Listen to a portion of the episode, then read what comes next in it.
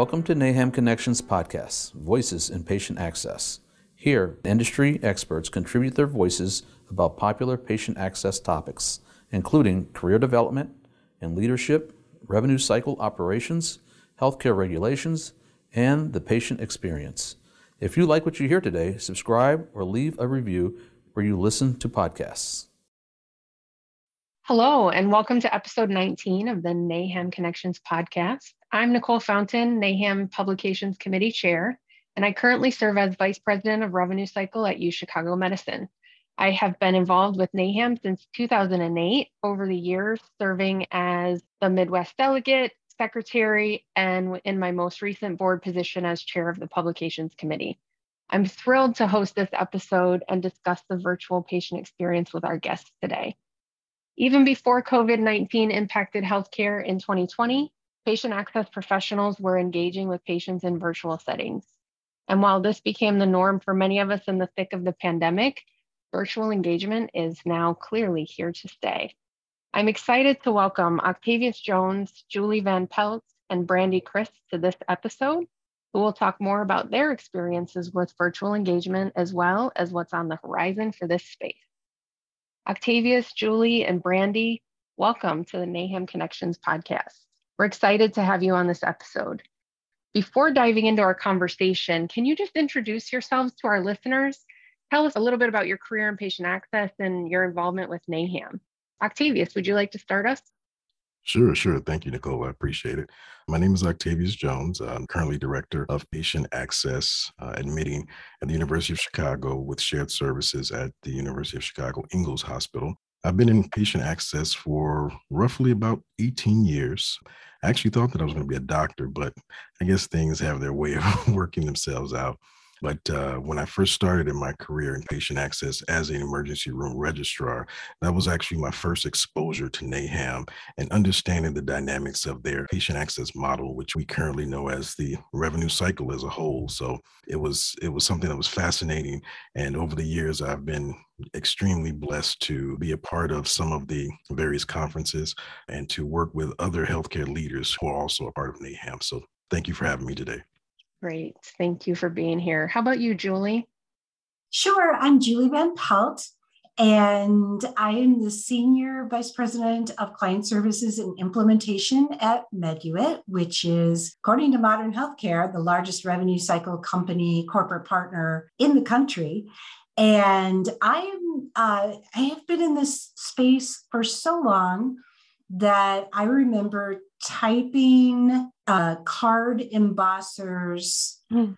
really like breaking your finger trying to get that thing into a card and then running it like a credit card machine over seven copies of face sheets and wristbands and pharmacy badges and then putting them in tubes and sending them throughout the hospital so I've been in this space for quite a while. And so I and have the opportunity to go to quite a few different association meetings and work with clients as a result.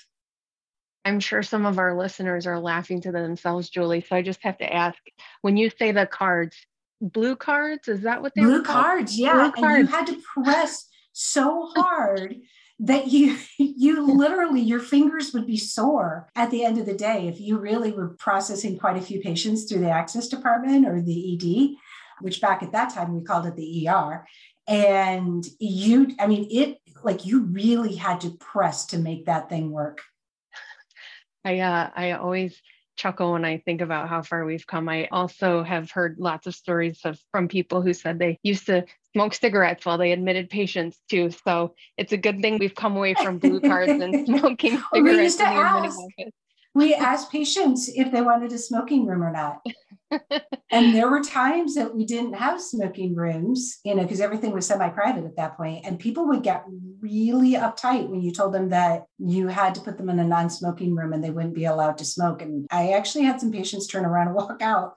Well, at least as we talk about virtual patient experience here, we don't have to figure out how to keep smokers happy. But let's real quick hear from Brandy. Brandy, can you tell us a little bit about yourself? Yeah, thanks, Nicole, and thank you for having me on the podcast. I'm Brandy Christ, Patient Access Director at Bryan Medical Center in Lincoln, Nebraska. I guess I'm the newbie of this group. I started my involvement with NAHAM about four years ago when I started my career in patient access. I've been to a couple meetings and trainings through NAHAM. I really enjoy the, hearing your story, Julie. That sounds like quite an experience. And I'm just really looking forward to this podcast and hearing from each of you. Excellent. Well, I'm excited to hear from you as well. And I'm sure our listeners appreciate the opportunity to tap into your brains and your experiences. So let's get started. What does the virtual patient experience mean to each of you? And specifically, what does it look like for your role in the patient access space? And how do you think it compares and contrasts to the typical in person patient experience that many of us think about? Well, I'll jump in first, if that's okay. Um, so, for me, when I think about the virtual patient experience, it kind of takes me back, if I can say, to a time where you think about grandma and grandpa. You know, grandma, she may bake you some cookies and read a book with you, where grandpa might take you to your favorite restaurant and go play baseball. In either scenario, both of them wanted you to feel loved and nurtured. And I think that's what, what this here means is bringing that same healing, that same love, that same nurturing to our patients just in a different form.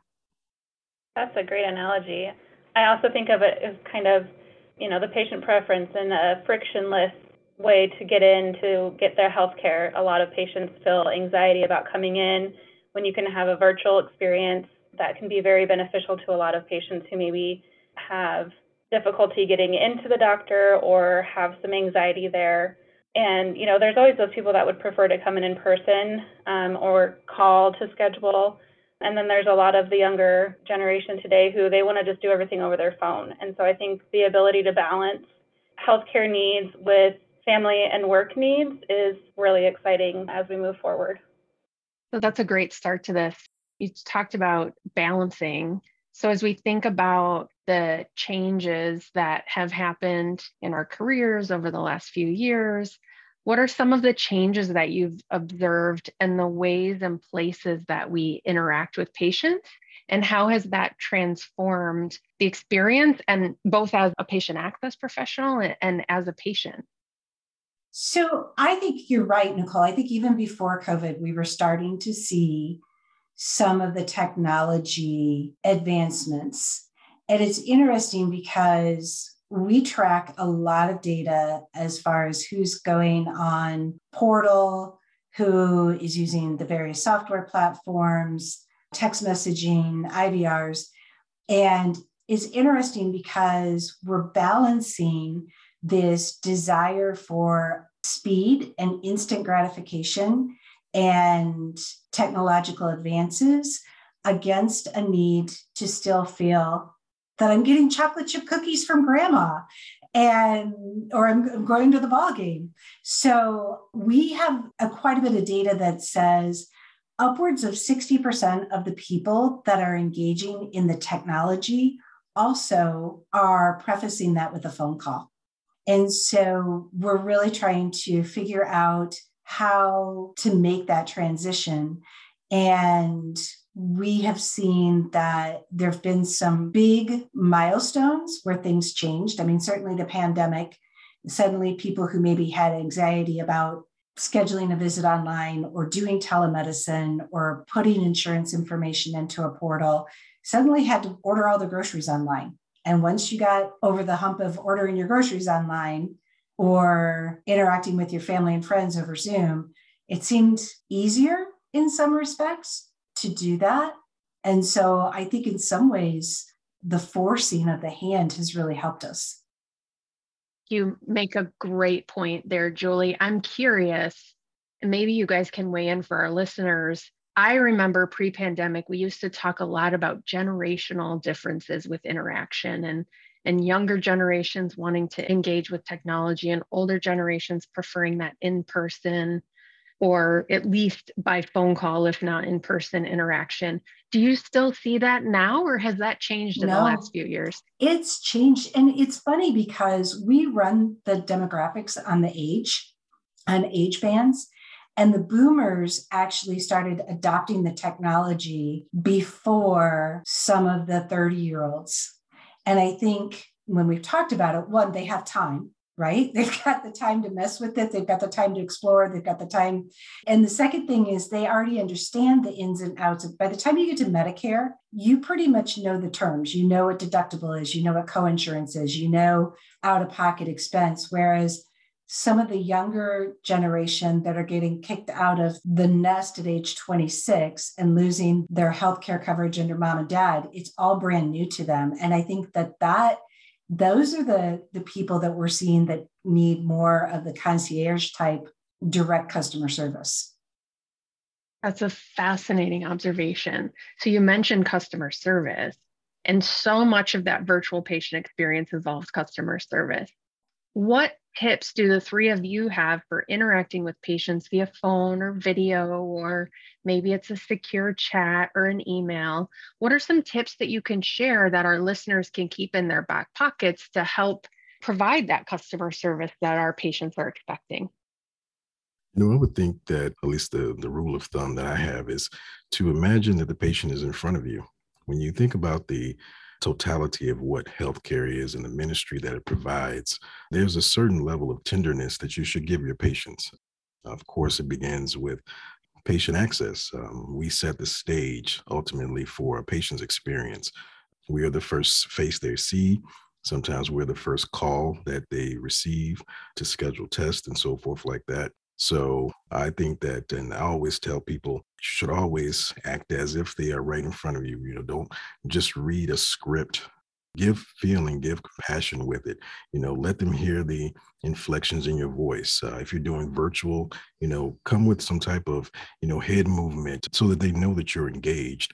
And so just kind of keeping that in your back pocket, I think of really remembering that you know just because this is a different avenue it's still the same type of healing the same type of compassion that they should have as if they were in front of you yeah i would piggyback on that and just say you know tone and inflection is very important but also speaking with a smile on your face the patients they can almost hear that and feel that through the phone a lot of my team is pre-registration and scheduling so we are usually the first point of contact in making sure they have an amazing experience with us before they even get to our doors is a huge part of that. And we push a lot of customer service and do a lot of lunch and learn educations on how do we improve our customer service when we're not direct patient facing and ensuring that all of their questions are answered and kind of listening to their cues as well if they seem anxious or have maybe have some additional questions you know ask if there's anything else that they can do to help them or transfer them to somebody that can maybe get a little more in depth with the procedure that they're going to have we do a lot of that in our group, and it seems to really help, and patients appreciate that. One quick tip for healthcare providers that are perhaps kicking around, if you haven't already started it yet with the secure chat, that we didn't anticipate.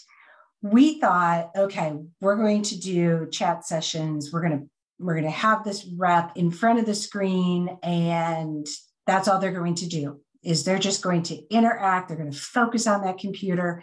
We found that the chat sessions are taking two to three times as long as a phone call would in our call centers. And what we didn't expect, and maybe, you know, the airlines have done this to us, or maybe other industries and retailers that do chat, but people would ask a question and we would answer right away. We'd say, yes, you know, happy to help we could set up a pay plan. You know, can we get started with your account number? And then we would wait for six to seven minutes. And people would come back and they'd say, you know, oh, sorry, I had to let the dogs out, empty the dishwasher, change loads of laundry.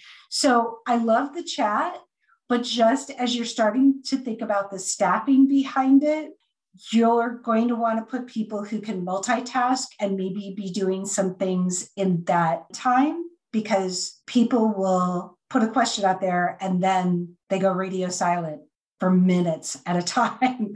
And we've replicated that over and over every demographic. So just be prepared for that if you decide to go down the chat road. That's a great tip and one that I can definitely say that I will walk away having learned today. I had actually, in the back of my mind, thought if we could get secure chat up and running across the board, things would be quicker. So that's a really fascinating perspective. And thanks for sharing it, Julie. Looking to grow your skill set and stature within patient access profession? Consider NAHAM's Certified Healthcare Access Associate or Certified Healthcare Access Manager, the only patient access certifications that meet NCCA standards. Showcase your knowledge, problem solving abilities, and dedication to your career by becoming NAHAM certified.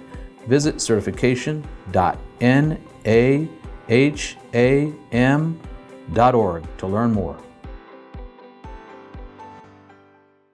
This has been really great discussion. So let's keep going. You guys have been sharing some really excellent tips for our listeners here. So let's shift a little bit to how does the virtual experience impact the revenue cycle? Do you find that that virtual experience we're providing has impact on billing as well? I think Julie kind of hit on it earlier about you know the baby boomers knowing a lot about their deductible and things like that. But one challenge that i think we have is when you add in more telehealth or telemedicine visits especially now as we ease out of the pandemic you know payers billing practices are changing with if they're going to cover telemedicine visits. And just the patients and even the providers understanding the billing challenges for those services and the other nice thing I will say about some virtual patient experiences here we recently started like Apple and Google Pay options for patients, and we saw an extremely good response to that. And so, as we move more with text messaging as far as appointment reminders and also including some financial, like pay your bills with ease, I think people today are getting a lot more comfortable with paying via text pre-registering with a text. And so I think that will help improve our revenue cycle greatly with just more of those virtual options. I think the texting is really starting to gain a lot of power. And I know that there's there was a question on challenges. And I think one of the biggest challenges that we see is the emails it's so easy whether you're having them write it their penmanship is really bad and it's easy to misunderstand what the email is or people make typos in their emails or their email gets swamped with junk mail and they don't look at it. The emails you have to actively go out to read your email. And so while everybody was jumping on the bandwagon of we're going to email you your statement and we're going to email you this we're going to email you that we found that people were not as engaged with the emails. And if they are wanting an email, we actually counsel the patients to create an email address. I mean, you could do so many different free email URLs like Gmail right now, and actually create a new one that they're just going to use for healthcare and not sign up for coupons at Bath Bed and Beyond and not sign up for like just use it so it's clean and you know exactly what's in there. And if there's only one thing you're going to do today, it's check that email. But the text messaging is more intrusive, for lack of a better word. So I think the text messaging has really gained ground, especially if you can embed a URL that they can go to a portal and make a payment, or you can embed a phone call where they can do a one touch dial and talk to somebody if they have questions we're seeing the text messaging just gain a lot of ground. Really, I love that suggestion of a dedicated email because you're right. When I think about my email, I don't want anything coming through there because we get so much junk email these days. So, yeah, the texting will be amazing. Hey, Julie, that actually was phenomenal because a few weeks ago, uh, we actually set up uh, a young lady here with a Gmail because she wanted to get MyChart. And so uh, she wanted to have an email address. And I guess she was between phones. So that's, you know, I guess that's something that we could look at as a challenge in, in case somebody doesn't have it. So to at least have both mechanisms, they kind of have a backup with each other to help them go forward. But yeah, I love that a dedicated email. Shifting a little bit from the billing experience, we have a variety of background among the three of you. I'm curious do you think that virtual experience differs across healthcare settings? So, for example, would a hospital system take a different approach to any of this than, say, an outpatient facility or surgery center? I mean, I think so. I don't, you know, I'm no longer on the provider side, Nicole. So, but it, it was always my experience that acuity and urgency impacted accuracy And so when you have those things that are scheduled and maybe not as immediate or urgent or emotionally charged, you maybe have the luxury of setting some things up and walking people through things that you may not in a more acute setting. Yeah, that does make sense, Julie. Um, I think that as you see, and as we currently see here in the hospital setting, and it's a little different. Of course, we see the emergency room side versus outpatient side versus central scheduling and so forth like that. We see a lot of patients who come in for their elective services. They seem a tad bit more engaged into doing the virtual experience Many of them will come in, they look for kiosk immediately to move them along their route. And a lot of them have stated before, you know, it's the, the ease of being able to just contact their doctor really fast if they need them. And they actually really enjoy seeing that. But as far as from the urgent care perspective, of course, because of the acuities, it's like that they want to be able to get in contact with someone immediate, and some of them say they can't. So I have heard some pros and cons with those both sides. Like what you hear on NAHAM Connections podcast? Visit naham.org slash NAHAM Connections to catch up with the latest patient access content and insights from patient access professionals and industry experts. We talked a little bit about this already, but I'll ask the question more specifically now. How has technology evolved since the pandemic to better serve patients virtually? We're starting to implement a lot more online scheduling either through MyChart or our website to even get some of those patients that maybe don't have a relationship built with Bryan Health yet. So I think just as we continue to evolve with that, it'll give us a chance to better help those in our community who maybe don't know where to go for help and just want to go to a website and then the ability for them to schedule an appointment right from there will be a huge benefit. And just continuing to improve our, our reminders and appointment reminders and scheduling. And even i mean recently we started ed registration from your phone. You know when you're sitting in there waiting you can do that all from the phone. You don't have to worry about going and talking to the admission staff. So those things as we continue to evolve with technology, I think will just make it more of a frictionless process for patients to get excellent care. I yeah. see the websites of the provider community becoming so much more dynamic.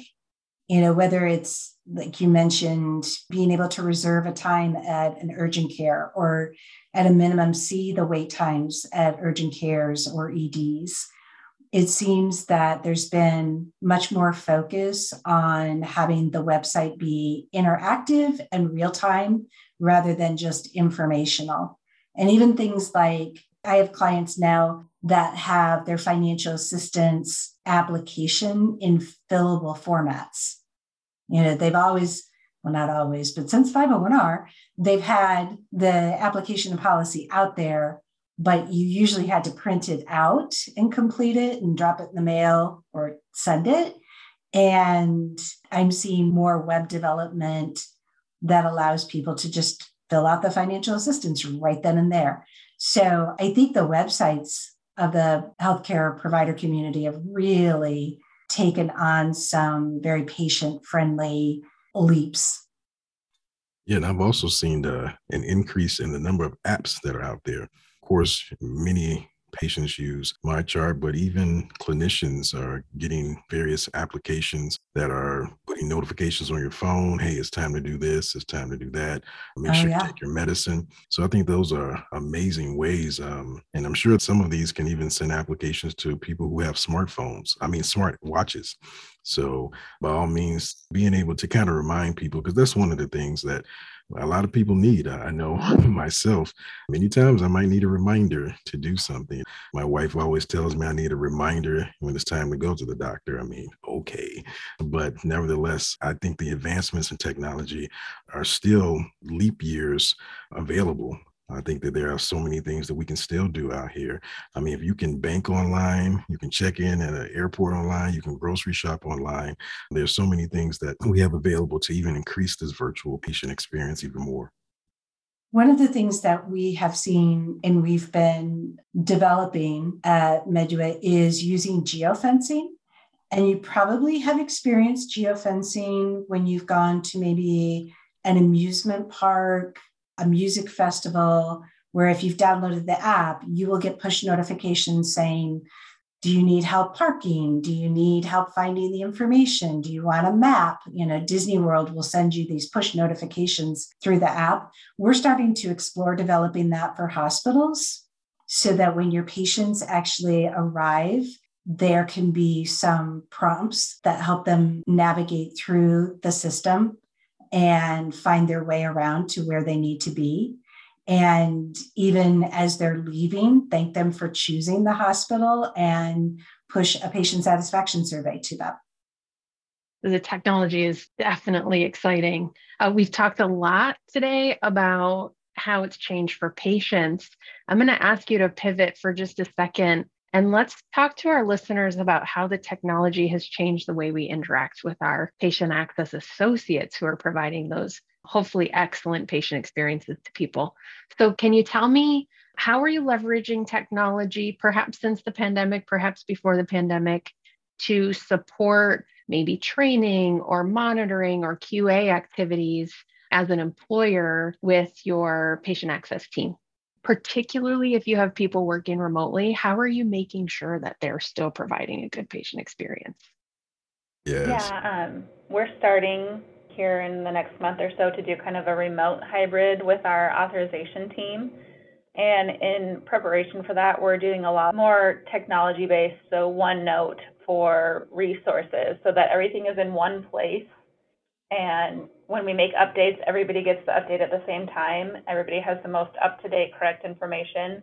We're doing that for all of our groups, and it'll be extremely helpful for our scheduling team as they're, you know, on the phone with a patient or a doctor's office trying to get tests scheduled that maybe are a little more complex and there's some certain prep or guidelines that we have to make sure we're meeting, then they can reference that right on their computer and not have to look at paper or when, you know, when we can eventually get them remote.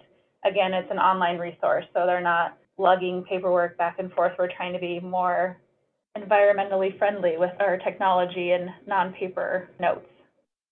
You know, I think that when you think about remote staff, you have to be, as a leader, you have to be very intentional in how you connect with them because the cliche out of sight, out of mind can easily come about. So you have to make sure that you're intentional with staying in contact with them. And as we've learned, Zoom and Microsoft Teams, those are excellent ways to be able to connect with the, the team. Usually for myself, I try to talk to at least one or two of my team members every day, just to kind of keep them engaged, to keep them understanding that we're here to support you. Just because you're not in the walls here with me doesn't mean that I'm not with you. And so just trying to keep that engagement, keep that support with them uh, is key. Because if not, you know, things will fall by the wayside. Information that needs to be disseminated sometimes it becomes white noise when they just get email on top of email. So sometimes you need to have that, just as we do with patients, you need to give them that familial touch so that they understand hey, oh, this is the process. Well, this is why we're doing the process. How can I get you more invested in the process? So, really being intentional about how you deal with your remote teams, I think, is key. Think Zoom has helped also with staying engaged with them. And I know here, you know, whenever somebody has a question or an issue, we usually go over and look at their computer. Well, then you start thinking about remote staff and how you do that. And then just throwing on a quick Zoom meeting and having them share their screen so you can help troubleshoot from afar is really beneficial for them as well. All right, let's bring this home today for our listeners with a little bit of a look to the future. What do you believe is on the horizon for the virtual patient experience? Any predictions you care to share?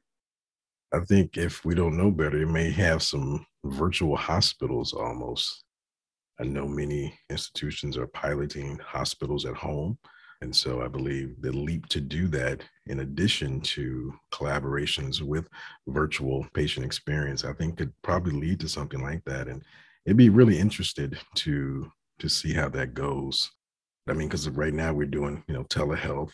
You know, during the pandemic, uh, I utilized it a couple times as well as the virtual telehealth visit with my son. So I just think that the way we're going, the way the leaps and bounds, uh, the way technology is increasing, I think that actually may be something that that comes to fruition. And I would say CMS might even call it hospital at home. There we go. I yeah, and I think as the payers are starting to try and find ways to avoid cost and recoup some of the pretty steep expenses of 2020 and 2021, I think we'll start to see more support for some of those virtual efforts in terms of reimbursement. And that I think will unleash a lot of development. I know that there's, you know, there are now little EKG machines that you can use at home. There's so much available through various wearables. I know my four year old granddaughter has an otoscope that her mom can actually put in her ear and it will transmit pictures of her eardrum to the pediatrician and then she can get her amoxicillin without having to drag a screaming toddler to the, the office. So I think as those things start to really build out, then we'll see more on the revenue cycle come along with it.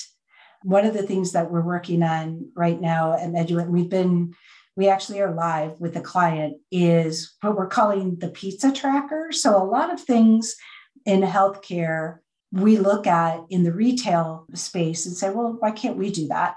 So, you know, how when you order a pizza from your local pizza parlor, you get text notifications or there's an app where you can see, yes, they've got the order. Now your pizza's being built. Now it's being baked. Now it's being put on a car. Now it's being driven across town and now it's on your doorstep we've actually started to develop that for claims adjudication and using the 837s and the 835s to try and help patients see kind of what's always been a black hole for what's happening after the service. Because so many times they'll get a bill 60, 70 days later and think, well, why did it take you so long to bill me? And it's like, well, because it actually took long for the insurance company to process, or we were doing appeals, or we were doing an RTP or development and sending medical records, whatever the case might be. So having them have that visibility to see that just because you walked out the door of your clinician or your provider doesn't mean that there was money coming to that provider within one to two weeks. So we've been developing what we're lovingly calling the pizza tracker for claims. I think more technology that we can put and give that visibility and transparency to the patients in what admittedly is one of the most complex things that people ever deal with, and that's their healthcare. So I think the more visibility we can give them, the more they are going to feel really autonomous and part of the process. Indeed, I think you hit the nail on the head there, Julie, with the idea of helping patients feel part of the process. And, and perhaps that's what it's all about seeing them as individuals that are in unique circumstances, and we are in a position to help them through it. So, with that, Octavius, Julie, and Brandy, I want to thank you so much for joining us today. We really appreciate you sharing your expertise with the NAHAM community. Thank you. Thank you. Thank you. The conversation continues on NAHAM Connections. For more content specific to career development and leadership, patient experience, healthcare regulations, and revenue cycle operations, visit naham.org slash NAHAM Connections. That's N-A-H-A-M dot org slash NAHAM Connections. Plus, NAHAM members can access a library of on-demand education featuring a breadth of trending topics. Visit naham.org slash webinars on demand to start learning. Not a member, but interested in taking advantage of these valuable resources? Join NAHAM to arm yourself with community knowledge and resources as you face obstacles in your daily work. NAHAM offers the year round education and knowledge you need to help you navigate the unexpected. Visit naham.org slash NAHAM membership to become a member. That's N-A-H-A-M dot org slash NAHAM membership. Thank you to everyone listening today. Until next time.